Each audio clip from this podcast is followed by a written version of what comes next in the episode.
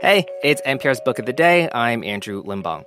There's a certain skill to interviewing someone late in their career. You, you don't want to talk too much about the past, and it's hard to talk about the future considering, you know, the realities of life and mortality and all that. But this next interview weaves that line beautifully, I think. It's between NPR's Scott Simon and John Irving, the best-selling author behind books like The Cider House Rules. His new book, The Last Chairlift, is a coming-of-age book that touches on sex and love and family, and a whole lot more because the book is nearly 900 pages. And if you're a John Irving superfan and this book sounds like a lot more of the same, you're not wrong. Irving talks about going back to the same questions and themes again and again.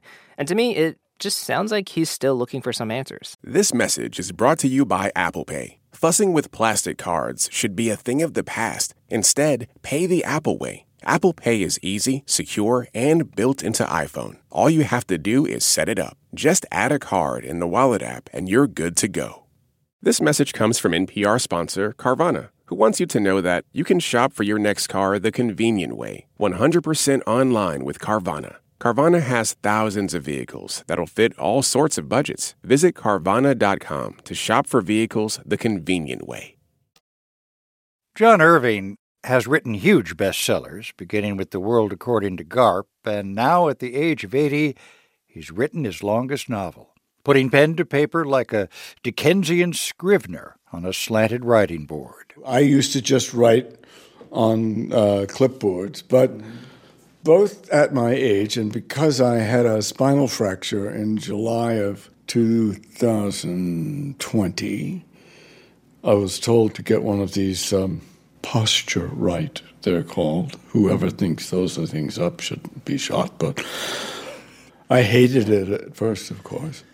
But I love it now. I can't. I, John I really Irving's like- office is a floor above his home And in a Toronto condo tower. Family photos fill the walls there, and any fan of John Irving's novels will find similarities between his characters and the stories in those photos.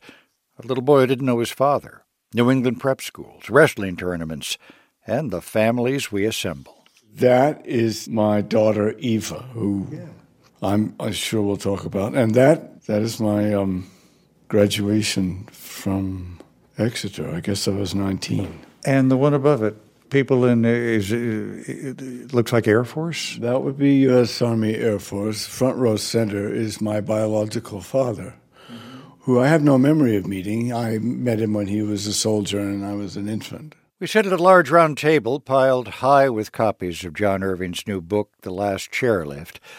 The story takes Adam Brewster, who's a novelist and screenwriter from infancy to old age. His father unknown for most of the book. His mother a ski instructor, who's away most of the time. His stepfather an English teacher who transitions to female and whom Adam adores and worries about. The books seem as big as concrete blocks. We are living in an age, a digital age, short attention span, things that are evanescent and then disappear. Why do you write an 889 page novel? Yeah, that's a good place to start. right, you are. Uh, for some years now, I think of the novels of mine that are waiting to be written as boxcars in a train station, not yet coupled to an engine. A lot of consideration went into the order of the trains I've chosen, and I knew this would be long. I did not know mm-hmm. it would be the longest, longer than Bleak House. Mm. If someone told me when I read Bleak House that I was going to write a longer novel than Bleak House, I would have laughed at them. It's still shorter than David Copperfield, barely. Okay, all right. Well, then. I think uh, Roberta Muldoon in Garp is the first really flesh and blood trans character I can recall reading about. Mm-hmm. This is an area that you have explored, you have written about. Yeah. Tell us what brought you to this theme. I think years before a lot of people were paying attention to it. Correct.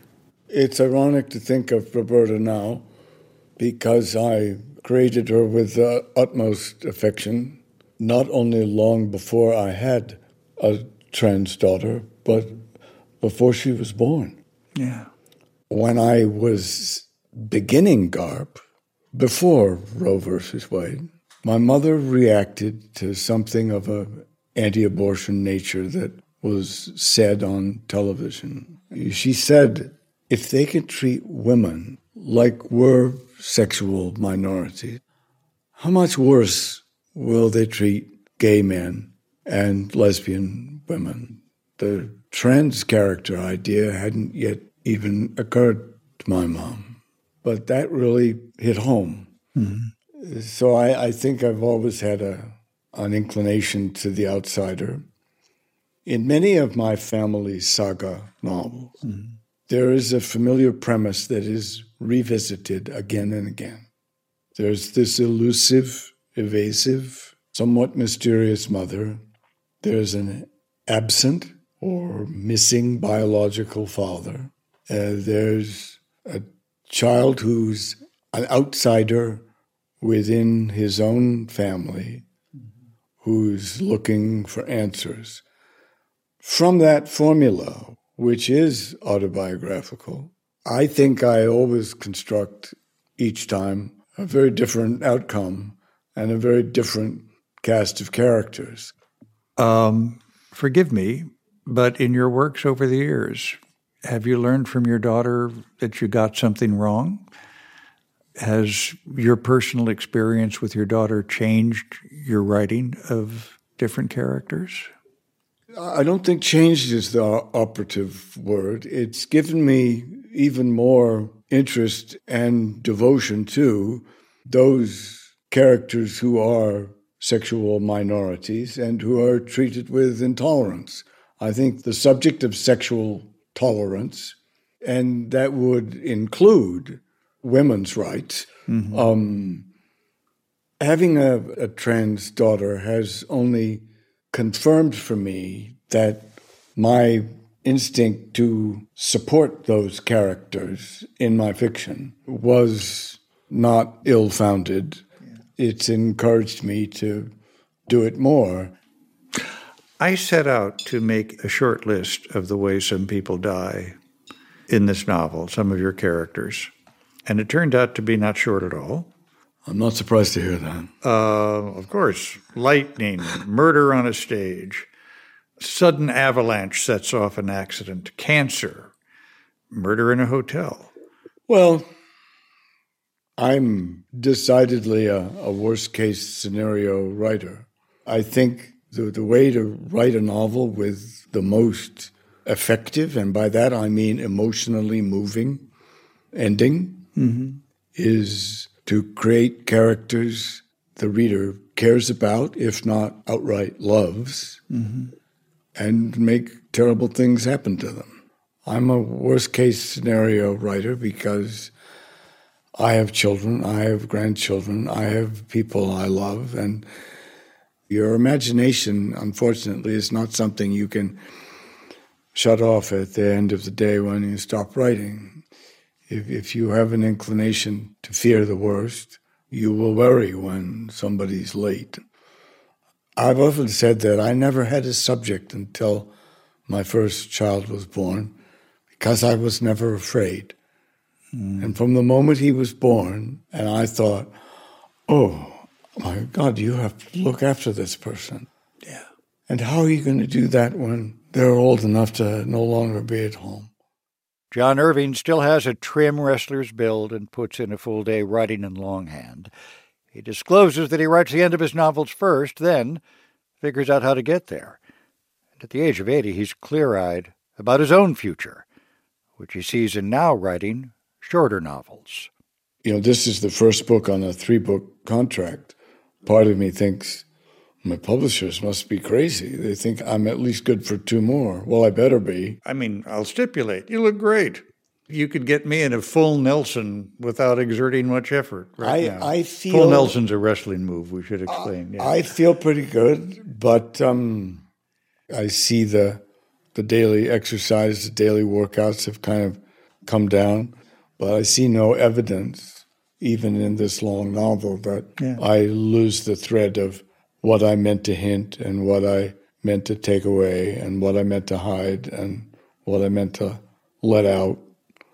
I know I'm fortunate to have the only job I ever wanted to have and to imagine myself, as I always do, dying at my desk, head down.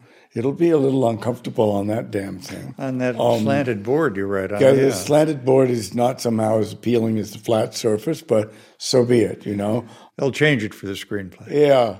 I still like the idea of dying when I'm writing and leaving an unfinished sentence for somebody to figure out or finish for me or make the decision. That makes me feel good. John Irving, whose latest book is The Last Chairlift. I mean this in all ways. Thank you for everything. No, thank you. Thank you for being a close reader. I appreciate it.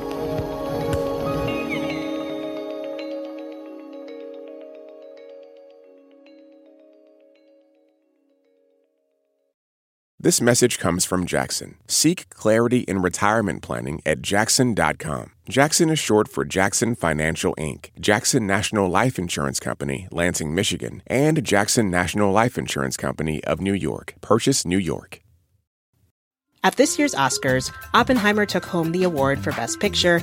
Emma Stone and Robert Downey Jr. also picked up wins, and Ryan Gosling brought the Kenergy. For a recap of all the highlights, listen to the Pop Culture Happy Hour podcast from NPR.